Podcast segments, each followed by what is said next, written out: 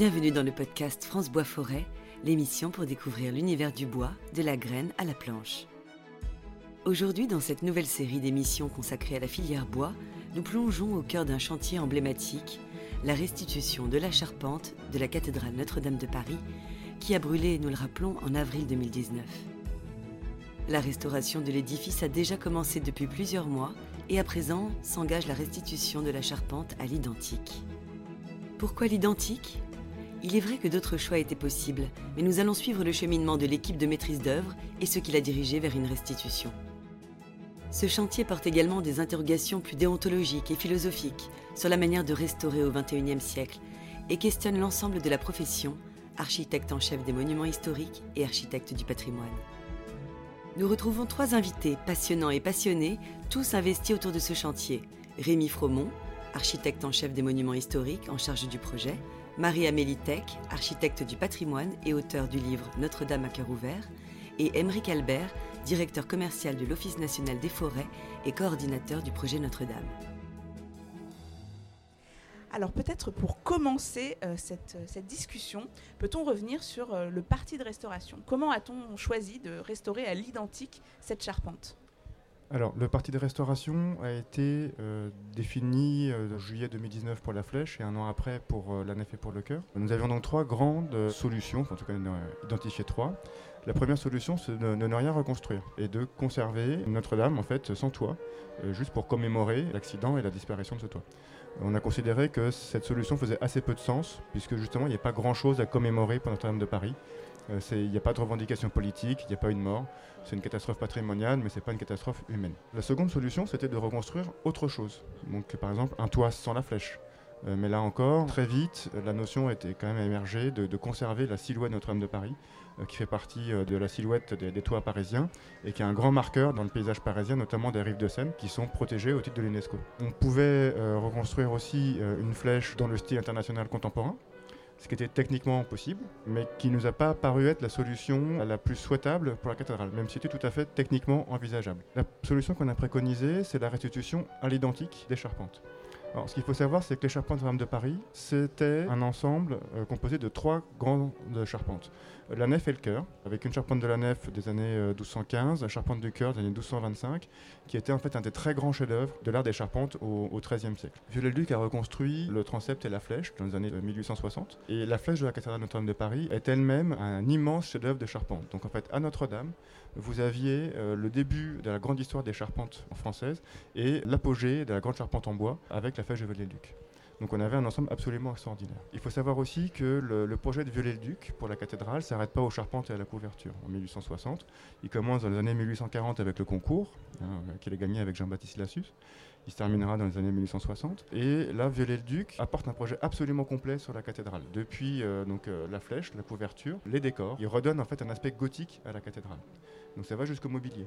Donc ne pas restituer en fait la, charpente et la couverture de, de Viollet-le-Duc, euh, c'était laisser euh, un vide énorme dans l'œuvre totale que représentait la cathédrale de Notre-Dame de Paris au sein de, la carrière de Viollet-le-Duc. Ensuite, les charpentes, techniquement, tant de la nef et du cœur que de la flèche, étaient extrêmement bien conçues et n'avaient en fait euh, pas de problème de conception. Donc on a un retour d'expérience qui est excellent en fait sur ces charpentes.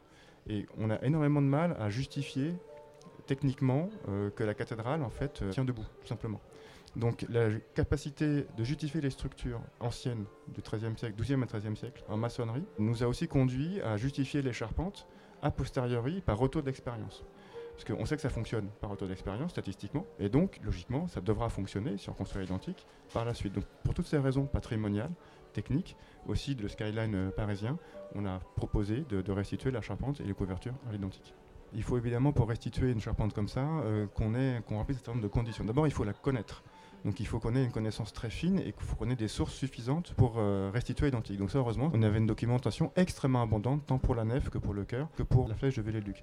Et là, on avait beaucoup de chance, c'est que dès qu'il nous manquait quelque chose quelque part, c'était comme un grand poste, on avait une autre pièce qui nous permettait de comprendre en fait comment ça se passait. Donc en fait, il n'y a pas d'hypothèse euh, pour la, restitution hein, des, décharpements de Notre-Dame. Euh, la charte de Venise nous dit la, la, restauration s'arrête là où commence l'hypothèse. Or là, il n'y a pas d'hypothèse, vraiment de manière extrêmement marginale. Ça, c'est la première chose. La deuxième chose, évidemment, c'est qu'il faut les savoir et les savoir-faire.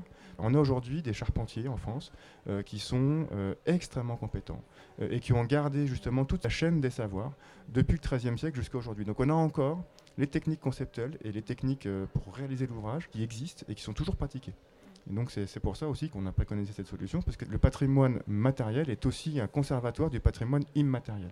Et donc restituer identique, ça permettait aussi de conserver, de développer ce patrimoine immatériel. Évidemment, il fallait de l'argent. Donc, heureusement, avec les dons, on avait l'argent qu'il fallait. Et il fallait évidemment le matériau. Et donc là, je vais me tourner vers, vers euh, parce que pour reconstruire Notre-Dame, euh, il faut environ 2000-2500 chaînes. C'est des chaînes très spécifiques qu'on ne peut trouver que dans des forêts qui sont conduites par l'homme.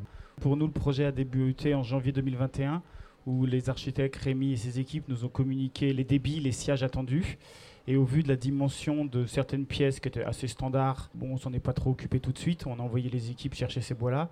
Et puis pour quelques pièces, on va dire une centaine de pièces, je crois 80, euh, qui avaient des, des tailles des formes assez exceptionnelles. On a mobilisé nos équipes pour aller dans des forêts très particulières où on avait une chance de trouver des arbres qui répondent aux attentes des architectes. Alors, je vous rassure, on les a tous trouvés. Ça représente 2500 chênes, sachant qu'on en coupe 2 millions tous les ans. Et que les arbres qu'on a coupés pour Notre-Dame, c'est des arbres que de toute façon on aurait coupés en 2021 ou en 2022. Donc on n'a pas coupé d'arbres pour Notre-Dame, on n'a pas sacrifié des arbres pour Notre-Dame. Donc on a trouvé euh, des arbres de 250 ans. C'est le fruit de 15 générations de forestiers. Donc on a la chance d'avoir euh, une sylviculture, une gestion de la forêt à la française qui a débuté sous Colbert, sous Louis XIV. Et 350 ans plus tard, on a des arbres encore de qualité exceptionnelle qui ont permis de répondre aux attentes euh, par leur forme et par leur taille. Il faut quand même savoir que seul l'État peut avoir des arbres comme ça parce que c'est des arbres qui ont 250 ans, qui ont traversé une révolution, trois guerres. Donc bah, heureusement qu'il y a la puissance étatique pour dire ces zones-là, on ne les touche pas, elles sont préservées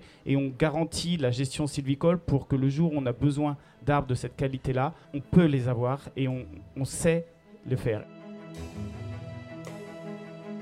On a en fait deux types de, charpentes à, Notre-Dame. Hein. Euh, on a les, charpentes de type médiéval, dans, la nef et dans le cœur, et les charpentes de type euh, moderne, dans la transept et dans la flèche. On a deux approches un peu différentes pour ces deux ouvrages parce qu'en fait, ils ne se comportent pas de la même manière et ce n'est pas la même technique, euh, notamment au niveau du sciage des bois. Pour la flèche, euh, on procède euh, de comme on procède encore aujourd'hui dès qu'on travaille en bois massif. on prélève des bois, on les scie mécaniquement, on les laisse sécher un petit peu parce qu'on sait que les bois ont tendance à pas mal gigoter les, premiers mois après le sciage. Et ensuite, on les met sur épure, on les taille. Pour la, la nef et pour le cœur, on procède un peu différemment. on va travailler avec des bois verts qu'on va tailler verts parce qu'ils avaient été taillés verts au XIIIe siècle. Et si on les taille vert, euh, c'est pas juste parce qu'on veut faire comme les anciens, euh, c'est parce qu'on s'est rendu compte qu'en les taillant vert et en taillant à la main, euh, les charpentes se comportaient beaucoup mieux dans le temps et que ça avait une incidence en fait sur la tenue notamment mécanique des bois sur le temps long. Alors le bois vert, paradoxalement, il est plus mou dans, les premières années de sa vie parce qu'il sèche évidemment. Et une fois qu'il est sec, il est très résistant, très rigide. et le fait de tailler à la main, en fait, on respecte les fibres du bois beaucoup plus qu'avec un sciage mécanique. Et donc le bois a tendance à moins se déformer. Donc juste, on a juste donné deux chiffres pour les bois les plus exceptionnels qu'on a. Pour la flèche, c'est des bois qui font 20 mètres de long, 40 cm de section. C'est des arbres, des chênes qui font 35 mètres de haut et euh, qui ont un peu plus de 200 ans. Et pour ne pas qu'ils se déforment justement au sciage, on a besoin d'avoir des bois parfaitement rectilignes. Sur la nef et le cœur, c'est des bois un petit peu différents. C'est comme des crayons, ils sont hyper élancés. C'est des bois, une fois qu'ils sont taillés, qui font environ 17 par 20-24 cm sur 14 mètres de long. Et c'est des bois qui sont extrêmement fins. Exactement. Autant pour la, pour la flèche et, le transept, c'est des bois en futée régulière. Donc en fait, c'est un système de culture où on force les bois à pousser très serrés au départ. Donc ils cherchent la lumière, donc ils montent, ils montent le plus droit possible. Et quand ils arrivent à un âge où on les juge mûrs, 160 ans, on les met en stress en les mettant en lumière et puis ça commence à se renouveler, c'est-à-dire qu'ils forment des glands et puis les petits arbres prennent le relais et on coupe les gros. Et donc pour la flèche, c'était les arbres mûrs, c'est-à-dire que c'est les derniers arbres qu'on coupe. Là, pour le cœur et la nef, c'est des bois plus jeunes, c'est des bois euh, presque juvéniles, c'est des bois qui ont 120, 140 ans, donc ils sont encore dans la phase de pousse forcée où ils cherchent la lumière. Donc là, on cherche des bois petits, très droits et sans branches sur 14 euh, mètres et sachant qu'on sait qu'on a toujours un peu de défaut en, bas et un peu en haut, on cherche plutôt 16 euh, mètres. Donc c'est vrai que c'est assez compliqué et, il faut toute la connaissance des forestiers qui connaissent parfaitement leur forêt. Et on a l'immense chance en fait d'avoir encore des charpentiers qui savent tailler de manière euh, très professionnelle en fait le, bois vert et le tailler à la, hache. Aujourd'hui là on a plusieurs dizaines de charpentiers qui sont en train de se former à la taille à la taille manuelle sur le bois vert. Il y a un plaisir manifestement renouvelé pour les charpentiers. En fait c'est une nouvelle technique. En fait comme ça de découvrir quelque chose de l'extérieur on a l'impression quand même que ça les ça les titille un petit peu, que c'est un espèce de challenge pour eux, et ils sont assez curieux de voir ça. La cathédrale nous a offert l'opportunité, rêver j'allais dire, c'est facile à dire euh, trois ans plus tard, mais de nous poser la question enfin de la conscience de l'espace et du temps au sein du monument historique. Et je reviendrai même en amont sur le, ce, qui a, ce qui a le préalable au parti de restauration, ce que disait mon confrère Rémi Fromont. Il y avait trois choix. Et finalement, est-ce qu'on s'est laissé la question de réfléchir à un art qui pourrait être notre art national, sans chauvinisme, qui réponde à Notre-Dame de Paris?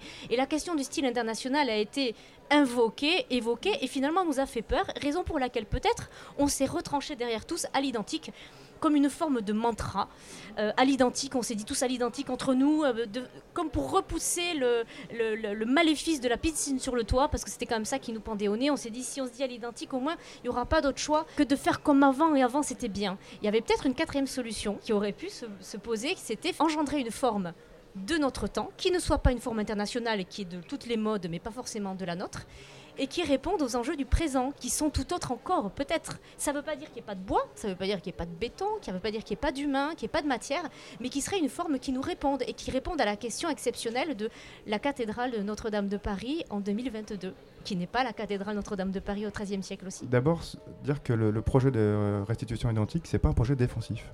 Euh, c'est un projet positif. On l'a fait parce qu'on l'a voulu. On n'a pas fait ça contre un projet euh, contemporain ou autre. Le, projet, euh, c'est pas un pastiche. On restitue avec les mêmes techniques, avec les mêmes matériaux, le même ouvrage. Donc en fait, cet ouvrage, en fait, à part la matière même patrimoniale, tout le reste conserve la, valeur patrimoniale initiale. On va restituer la flèche dans toute sa technicité et sa complexité technique. La flèche Notre-Dame de Paris, c'est un des ouvrages de charpente les plus complexes qui existent au 19e siècle. Et les, charpentes de la, nef et du chœur, on les restitue dans toute leur euh, subtilité, parce qu'on en connaît toutes les petites subtilités ferme par ferme. Donc en fait, on va restituer ça pour justement conserver sur le monument euh, toute l'épaisseur euh, qui, existait historiquement. Ensuite, je voudrais rebondir sur le côté un peu peut-être paresseux de, ce qu'on a fait. Techniquement, c'est ça le plus compliqué. Parce qu'on doit retrouver justement toutes les techniques. Donc on fait un travail d'enquête pour comprendre euh, comment est-ce qu'ils ont pu travailler autrefois, et notamment au 19e. Et on se rend compte qu'aujourd'hui, malgré l'excellente et la très grande technicité de nos charpentiers, on a beaucoup de mal à, reconstruire la flèche. On y arrive, heureusement, on sait le faire, mais euh, que ça, ça convoque les plus hautes techniques euh, traditionnelles. Et on conserve ce savoir-faire.